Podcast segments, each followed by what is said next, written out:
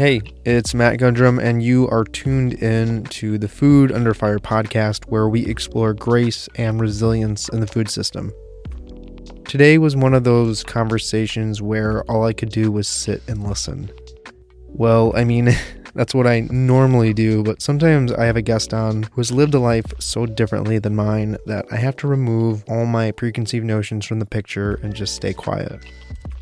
Growing up, I was consistently met with acceptance. I was always part of the in group, and 90 or maybe even 95% of my peers were white.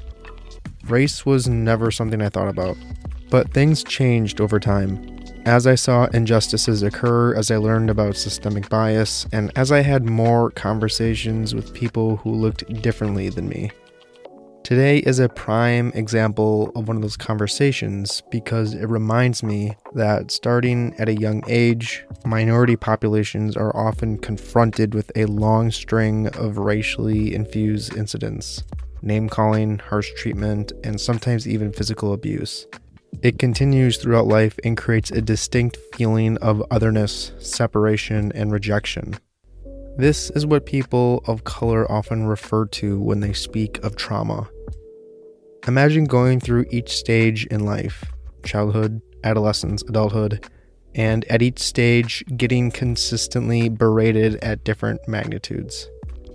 As someone who is a white male in America, I try to keep these things in mind as I present these conversations to you. I'm aware of where I stand, and I always try to remain cognizant of that. So please listen to my guest today. Really listen to her. Understand where she is coming from and hear the truth in her words. You may very well benefit from her perspective.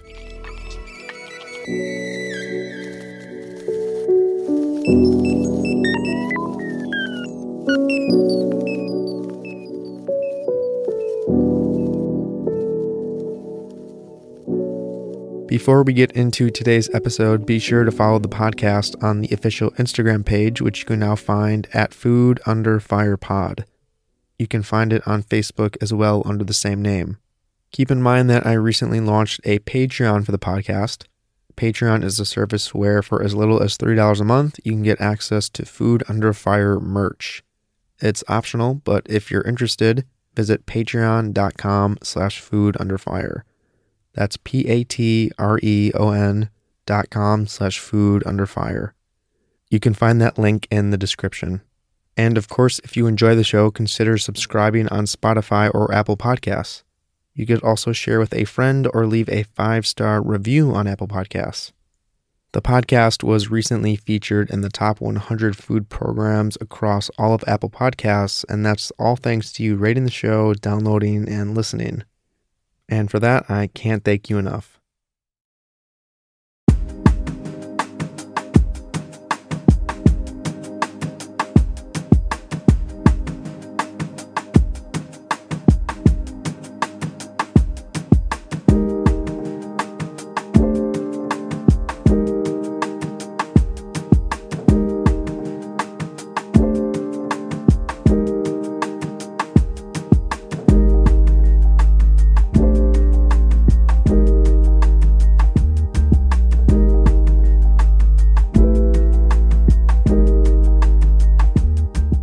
According to the Oxford Dictionary, gristle is defined as cartilage, especially when found as tough and edible tissue in meat.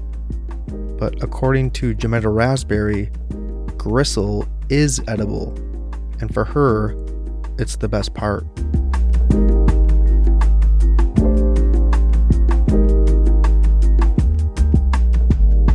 Muscle tissue, fat, collagen, elastin. This is all classified as gristle in her book.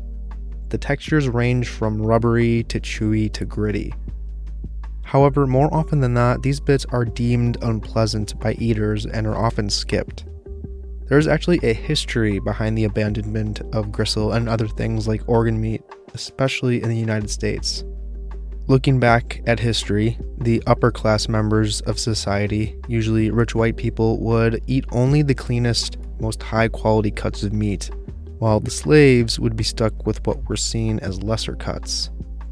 This eventually led to African American slave culture creating their own kind of cuisine, which was extremely resourceful, as they were forced to implement marrow, cartilage, and organ meat in their diet. Jametta is all too aware of this history, and it was a central part of her eating habits growing up. Jametta and her father would often relish in picking apart every bit from a chicken wing or a hunk of oxtail. However, in public, Jametta felt shameful doing such a thing. It was perceived as gross and unsightly. As she got older, Jametta began to see how ridiculous it was to feel shame about the way she eats. So she literally dedicated her life to creating a brand that celebrated gristle. And you know what she called it? House of Gristle.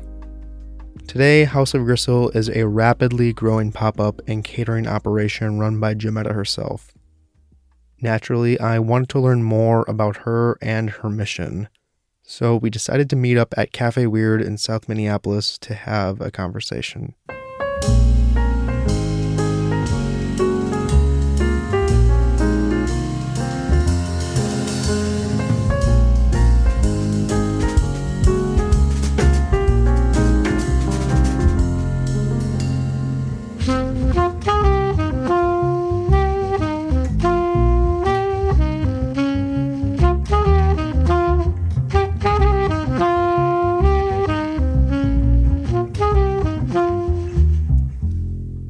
Got to Cafe Wyrd at 9 a.m. on a Tuesday. Jametta was there right as I walked in. Jametta, hi. Hi. I'm Matt. Nice to meet you. Hi, Matt. Nice to meet you too. We went to a reserved table in the back and began to talk. As we were doing so, we were served breakfast puff pastries, a side salad, and to drink, Creme caramel cafe au lait. Thank you Okay, so great. much. Chef. it was a delicious surprise. And when we finished, we finally got to recording. So, anyways, we, we Okay. uh, we're at Cafe Wyrd right now. We literally just had breakfast, and while we were talking, you mentioned something that I wanted to bring up here, which was your your your birthplace, which is Gary, Indiana, and I wanted to hear about that transition from there to here. Here being was it Eagan that you first ended up in? Mm-hmm. What was that transition like? Because Gary is a little bit different than Eagan. This is actually a phenomenal story um, that I share a lot. Um, it, it, it was very monumental um, in my life. I will never forget the excitement of moving from or hearing the news that we're we're moving our family, we're getting out in our van, and we're going to move to a different state. And Gary, Indiana, was a like very dissolving city at the time. It was not like we were in the slums. We were one block away from Michael Jackson's house or childhood home, which is like a one bedroom square house. Like that's how the houses were. wow. Just not a lot of room, larger families. Um, there's a lot of crime and poverty. So we were going to move to Eagan. I didn't know where that was, what it was. I didn't know what a suburb was. Um, I also didn't know white people like intimately or as friends. So I only saw them on Sesame Street Wow. and Mr. Rogers, and I really loved Mr. Rogers. So I was really excited. You thought all white people were like Mr. like Rogers? super nice and just like quiet and clean and like just like really excited to just be in a house and like have my own room and and yeah so i get here and you know it was that. It was winter. It was i was very curious and excited to go to school um, and be with different people asians and indians and um, this suburb so eagan is like it was kind of diverse we were one of the first black families of like five oh my god. and we all knew each other. Um, but yeah, but I found out quickly that you know all white people weren't nice, and you know some kid, um, he called me the N word in second grade. His name was Patrick Zimmerman. Um, I'll Oh my say God, that still remember. I do, I do. I'll never forget because I because I thought it was a term of endearment. And I go home and I'm like, yeah, was, Patrick called me the N word.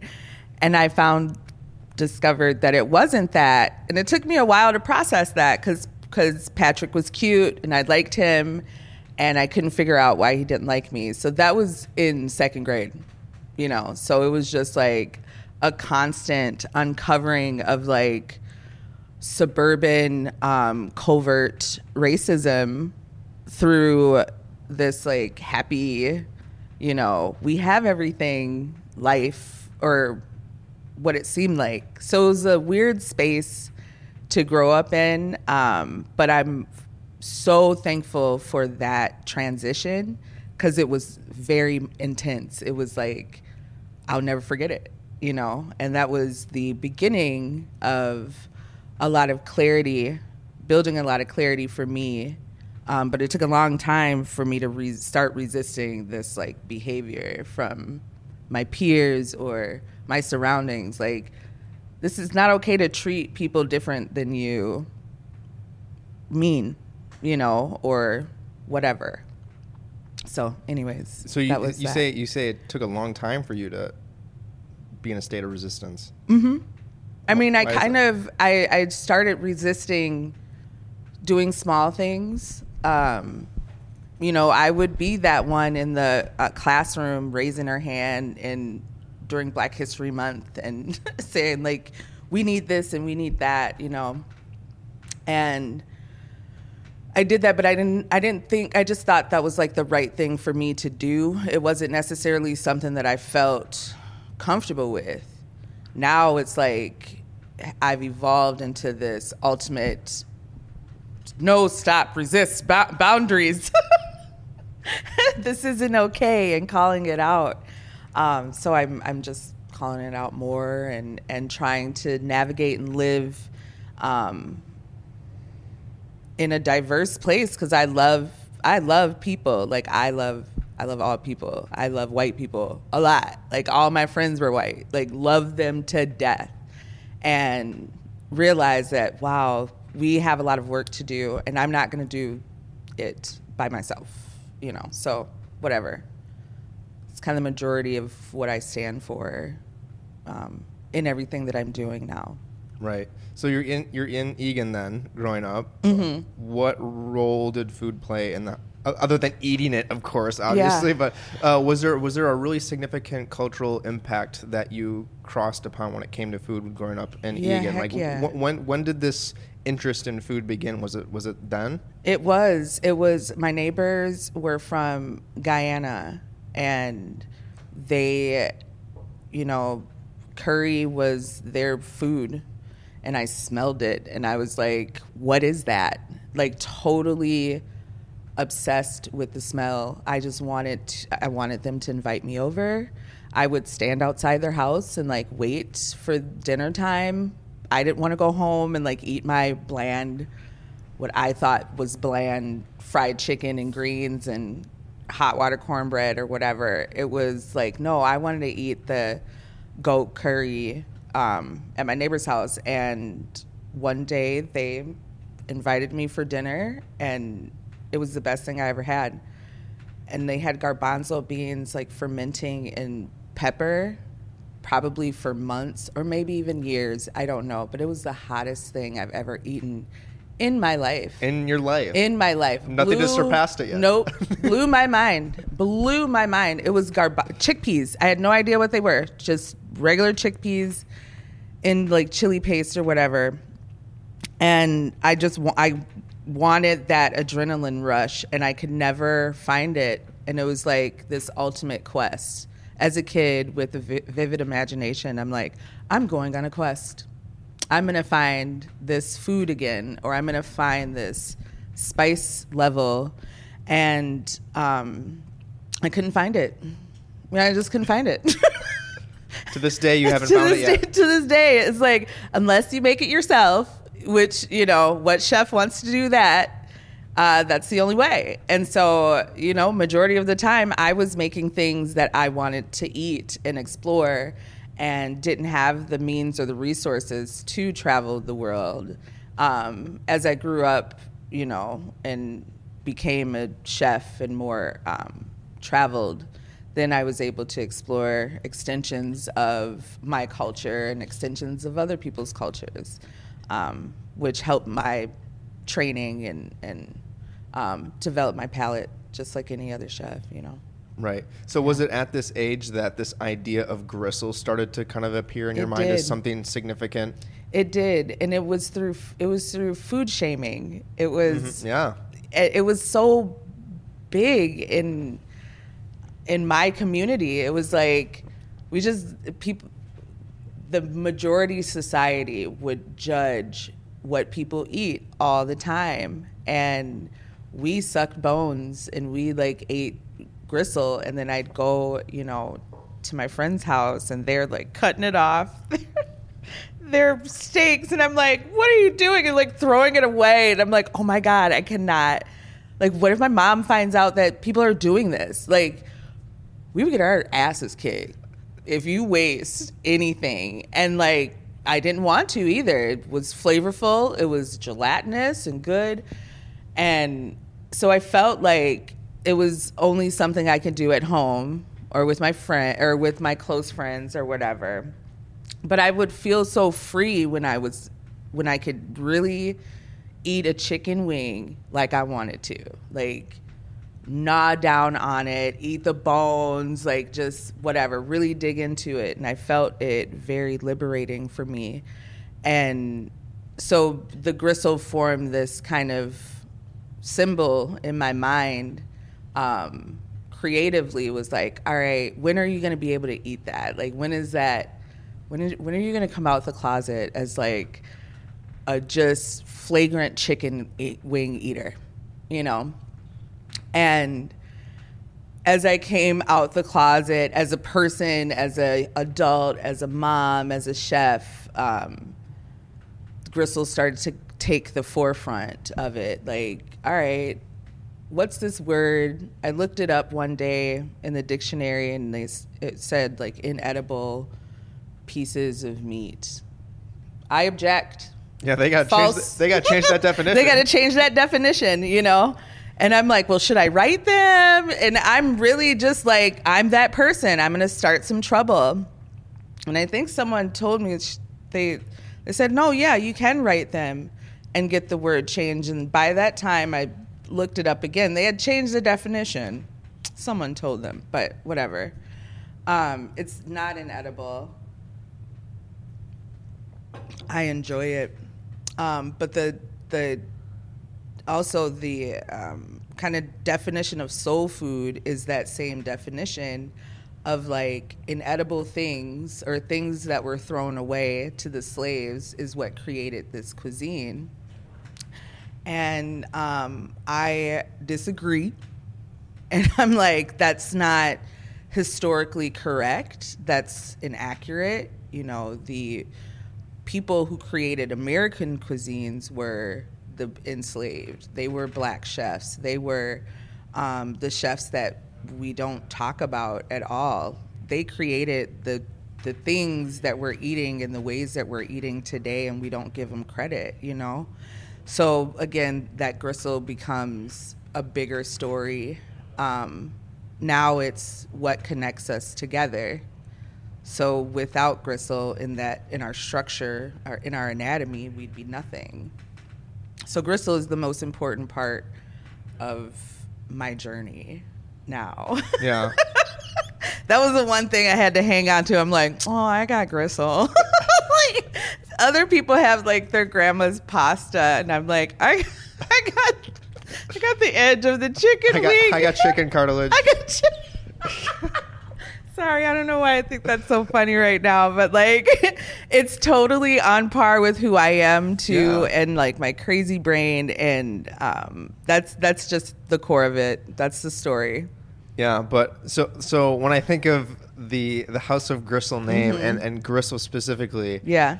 I think of this Jay Z line Mm-hmm. that he rapped in like a Drake song where he says "triple entendre." Don't, don't even ask me how, and that's what Mm-hmm. Gristle reminds me of because it means so many things in the way in which you're using it. Because on a deeper, more serious level, I've I've read, and you can correct me if I'm wrong here, but Gristle goes so as far as to portray yourself feeling like a discarded black woman of color Mm-hmm. and Yep. throughout her career like you, you're not new to this you've been in this industry for like 15 20 years like around that time Mm-hmm. and during that time you felt like i've read you felt like you were discarded and gristle adds on a whole new meaning there Mm-hmm. when you think about it in that way Yeah, it's it's the expression fully House of Gristle is the expression of the black woman, i.e. myself. You know, this is all I have. Um, and this is the best I have, and this is the best of me, which I think is really super good, by the way. But um, other than that, it's it's it.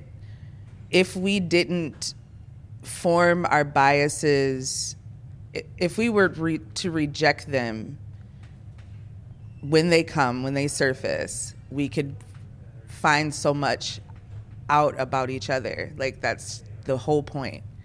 Is if you throw it away, you'll never find out.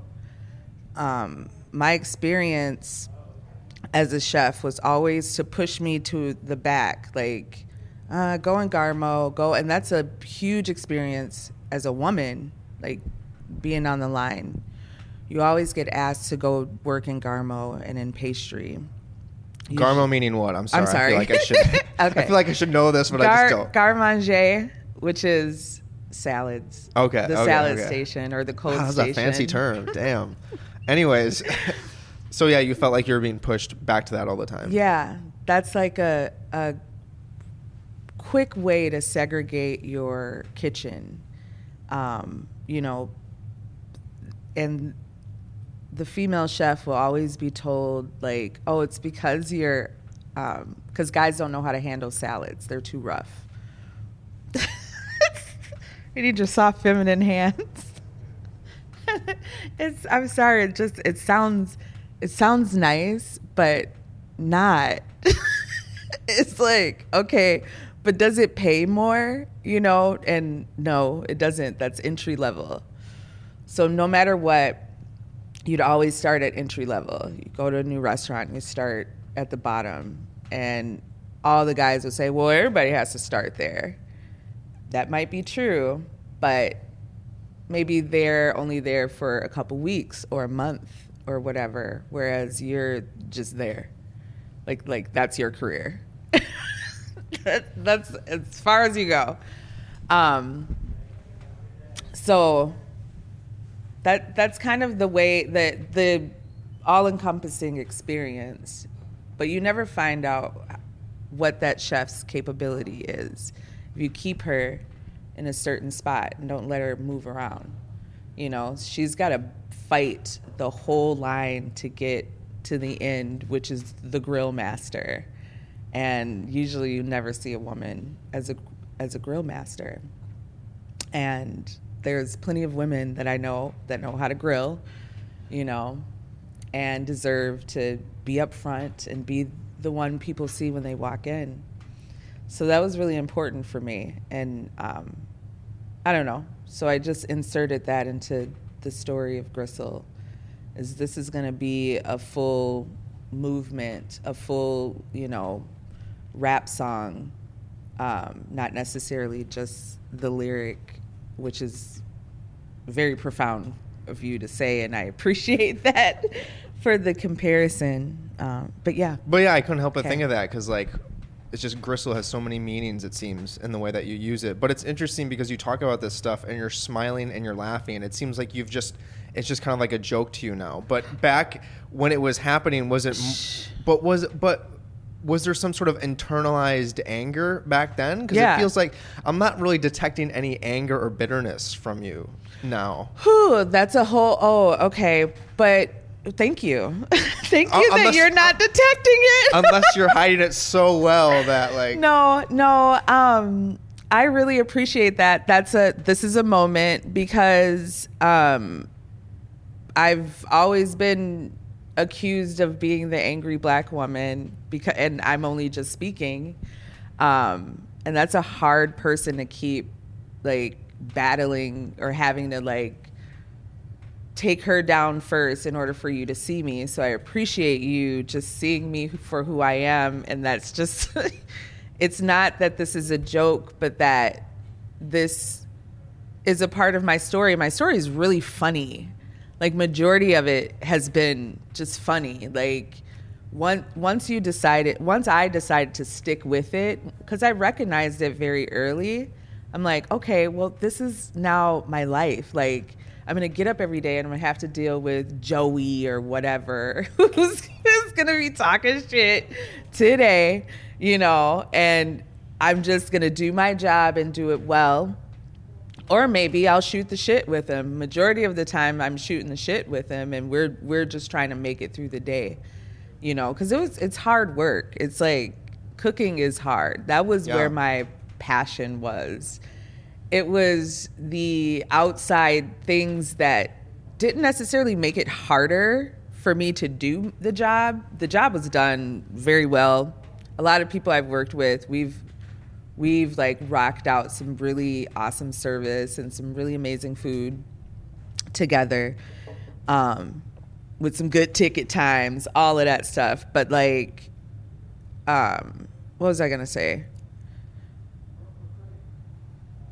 I just lost my whole thought. That's okay. But Okay. we- we're.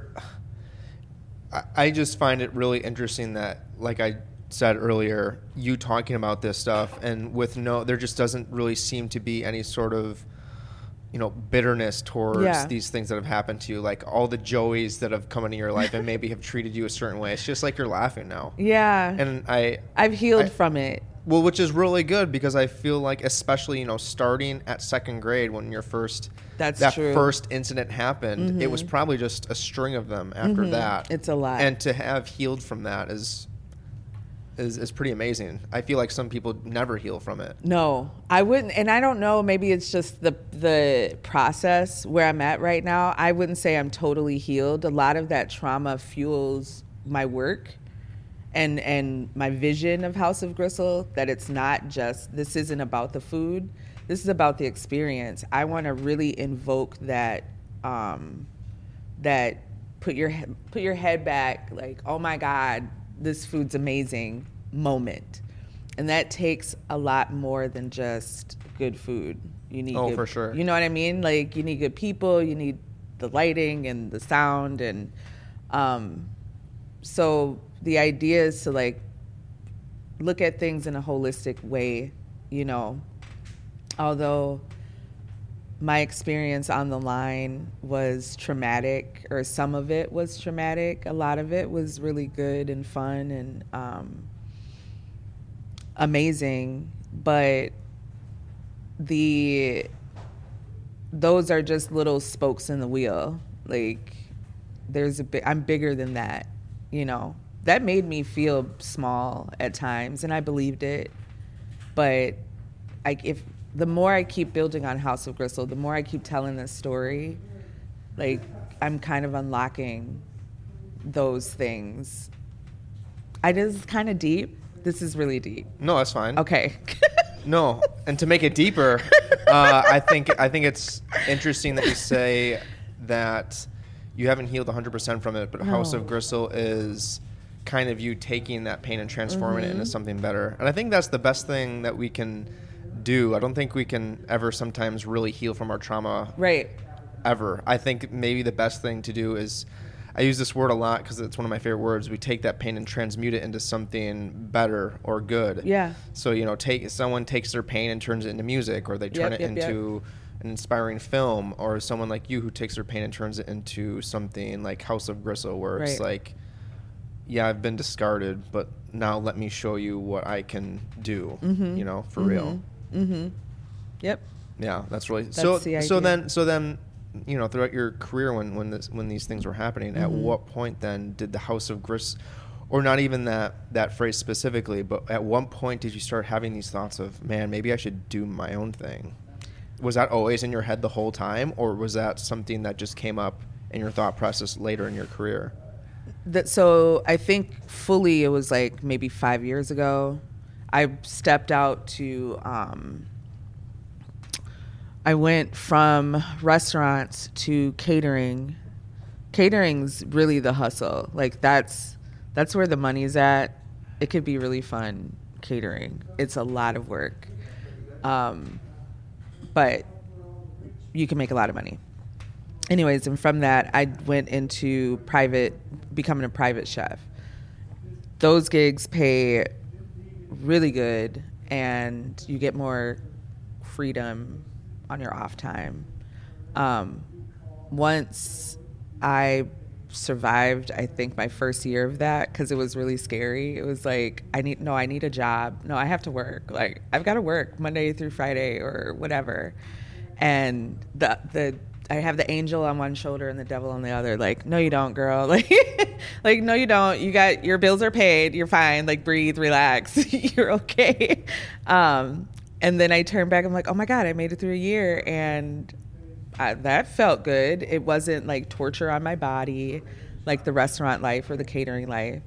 Um, then I really had the time. I had the time to start dreaming about what House of Gristle would look like and asking that question, which was how how does a chef survive um, outside of a brick and mortar? Because that was a, an important part of this was that um, it it essentially took me ten years um, working in restaurants to break past ten dollars an hour. Like that that's a major fact that I can't avoid. and I was a single mother of two. Like this is not that long ago. Um, it, it people should advocate for people like that. Like that was me once, and I don't feel like I was incapable of understanding my worth or or anything that someone would say like, "Well, did you do this or did you do that?" Like, no, I went to work and I tried and I did my best. So I think I would one would deserve more than that, you know, based on based on a lot of things something is really terribly wrong with the restaurant industry and how we allow that. So one, when I decided to do House of Gristle, I said, well, I immediately want to try to resolve that problem or make it a space where you could get paid a fair wage and be yourself, I guess. You know, maybe that'll work. I don't know. um, we're still getting there, you know. So, like I said, just even the fact we're um, talking about opening opening a brick and mortar. Um, that wasn't even the plan. Was not the plan. Right. Yeah. but, but, here you are. but I do want to share. I do want to have a space where people can go. So it's going to be more than just a restaurant. You know, there's the a part of the plan is to have a lodging space where you can rent, like an Airbnb or a hotel. You know, I think that would be great. That's something that I would do mm-hmm. on a Friday night or a Saturday, you right. know, and eat and have a good time and yeah. Yeah, just provide something different. Provide something that only that's well, that's the fun thing about opening your own space. It's a House of Gristle space would be the representation of something that only Jametta Raspberry can provide and right. no one else. And it, but at the same time, it would be something that only you could create, but it would be hyper inclusive to all. Like mm-hmm. it would mm-hmm. just be so so welcoming. Yeah, it'd be really exciting. Yeah, I I try to say it's like the utopia after the dystopia. What would that look like, and what would it feel like? Can we tap into that? Can I like give me my my paintbrushes and paint and let me paint that picture. And I think, like, I'm just like, would I go? Yeah. answer is yes. Would I spend a lot of money? Probably yeah. Because I do at even, well, I can't say right now. Like, any spot that's open right now is good. Like, you're you're good. House of Gristle opened when again? Was it 29? It was 2019. 20, so I mean, you started in 2019, mm-hmm. and then 2020 happens. Oh yeah. It's, I mean, that's, oh, yeah, that's, that. that's pretty. That's pretty crazy that you stuck through it all and you just kept hustling and you and you made it through. Because a lot of people didn't make it through. Some people left the industry. They went to do other things, but here you are still doing it. So I had the head start, right? Because I initially said, "How does a chef survive without a brick and mortar?" And then the pandemic happened. So I was like six months ahead of the game already thinking. And yeah, I guess it was already kind of your mindset. it was already in my mind. It was just like, well. but then it was really like, oh my god, no, no, no, like really how? Like what do you do? Like you can't like no one can get together. No one is going to have I mean, some people had private dinners. They just couldn't take it anymore. But I, I started cheese and charcuterie on that as an answer because I was in my apartment and I'm like, all right, I'm gonna just put some cheese in a box and see if anybody wants it. And I put it online and like it went crazy because there was no restaurants to go to at this point.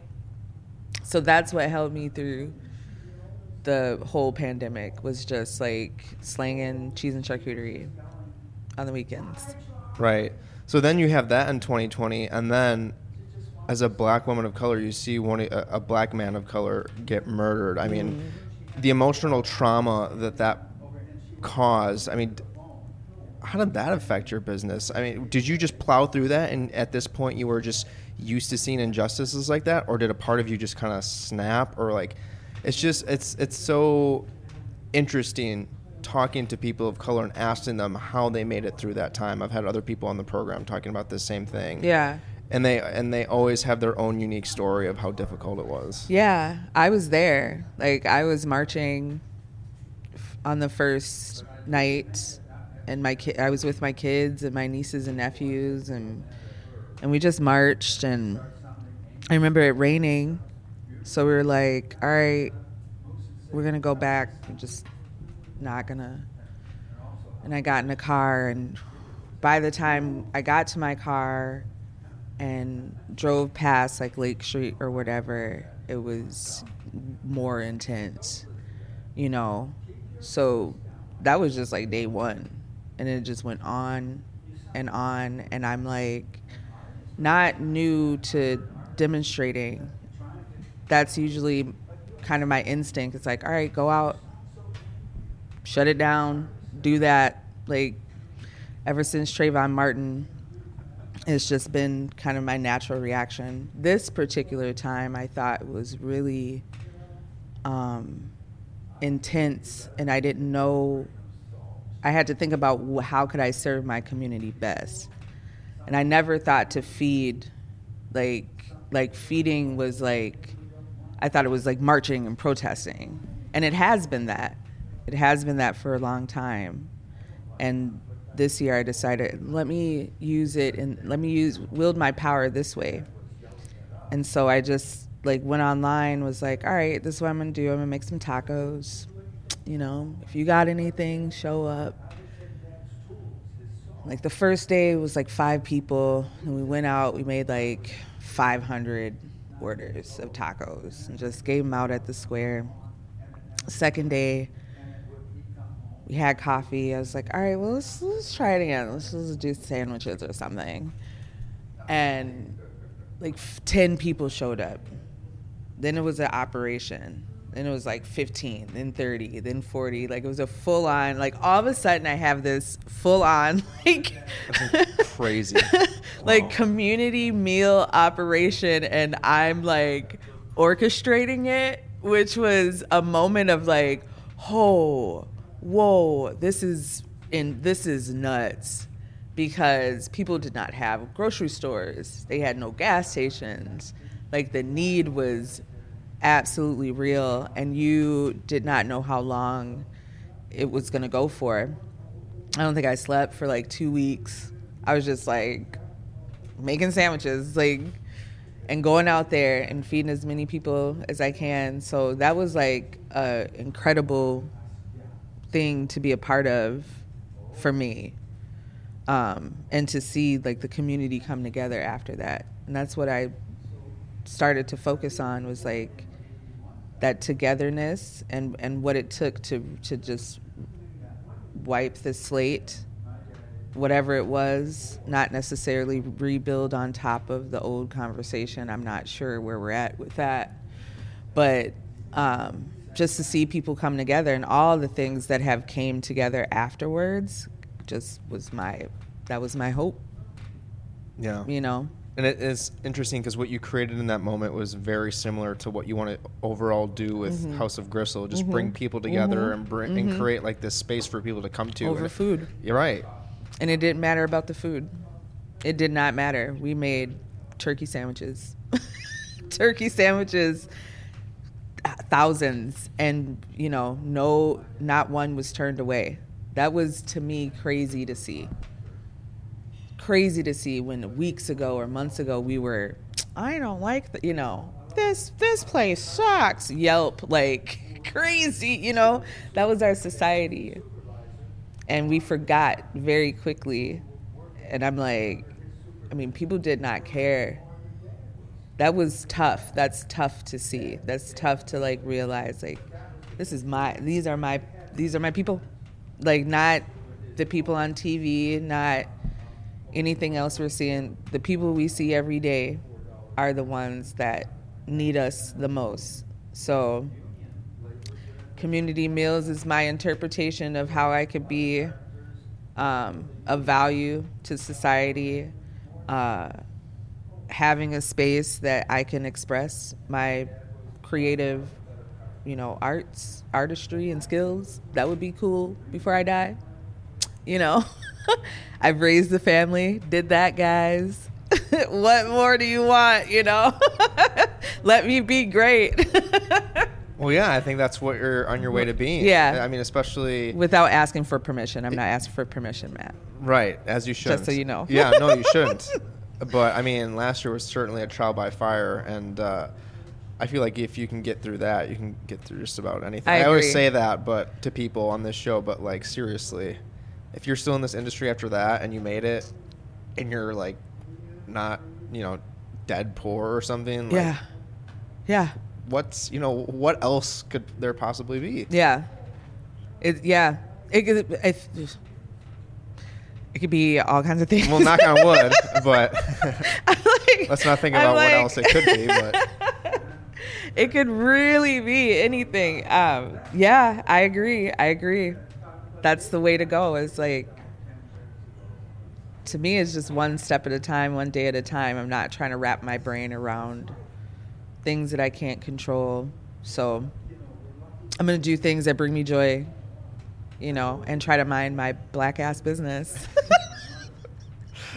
That's As- all I want. Uh, well, yeah, and uh, so yeah, we just talked about last year and how crazy that was. So going Mm-hmm. forward, your mindset is, you know, I'm not taking no for answer. House of Gristle, brick and mortar. What what else is on your mind right now? What what else are you thinking as you head into the, the future? This this new future that we don't even know what it's going to look like yet. I mean, especially now as vaccines are happening and things are kind of s- we can like see normal at the end of the tunnel, but we still don't know what it's going to look like. yeah. Even with all of that, where is your head right now going into like 2021 and even 2022? Yeah. So it's it's House of Gristle for sure.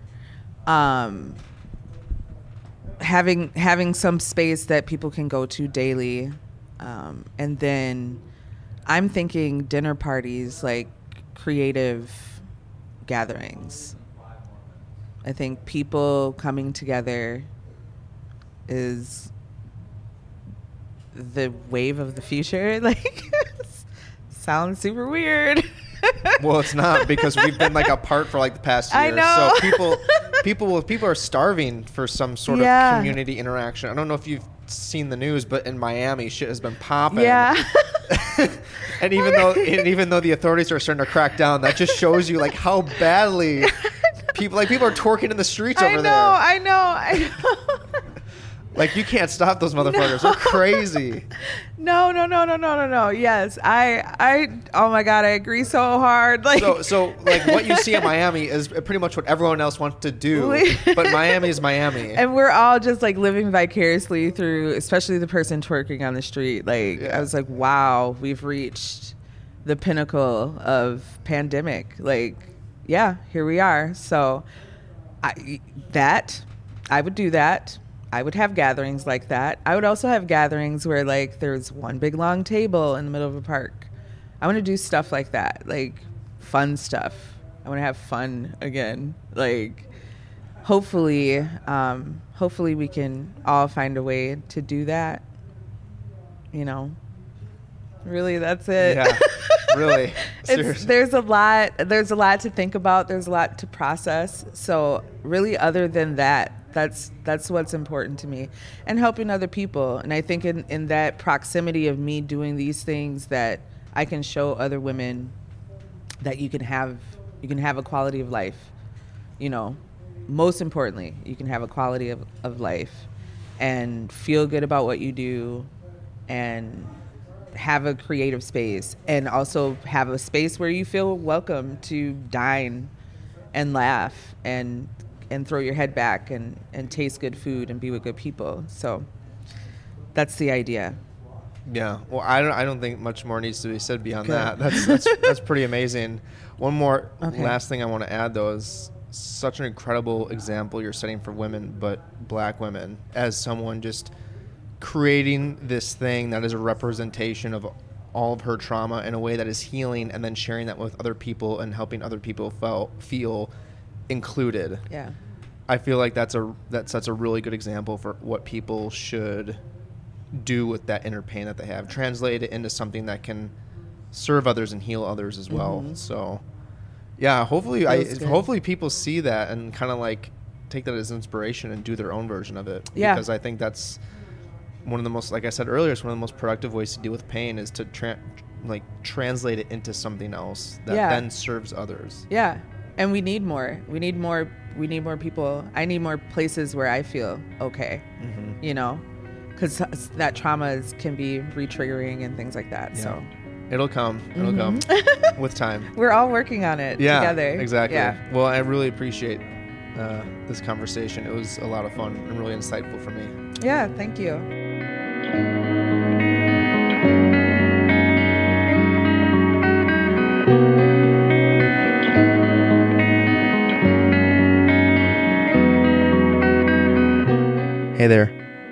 Thanks for sticking around.